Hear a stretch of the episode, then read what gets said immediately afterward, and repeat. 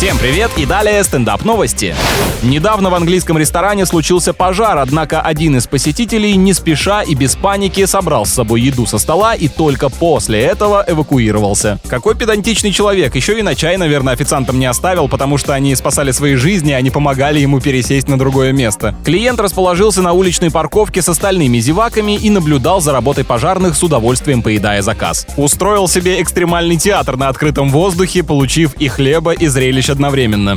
А российская пара узнала, что при родах голосовая практика имеет обезболивающий эффект. Тогда они решили спеть во время появления ребенка на свет, удивив своим перформансом всех акушеров. Главное, чтобы после такого случая остальные врачи не стали использовать исключительно эту довольно дешевую анестезию.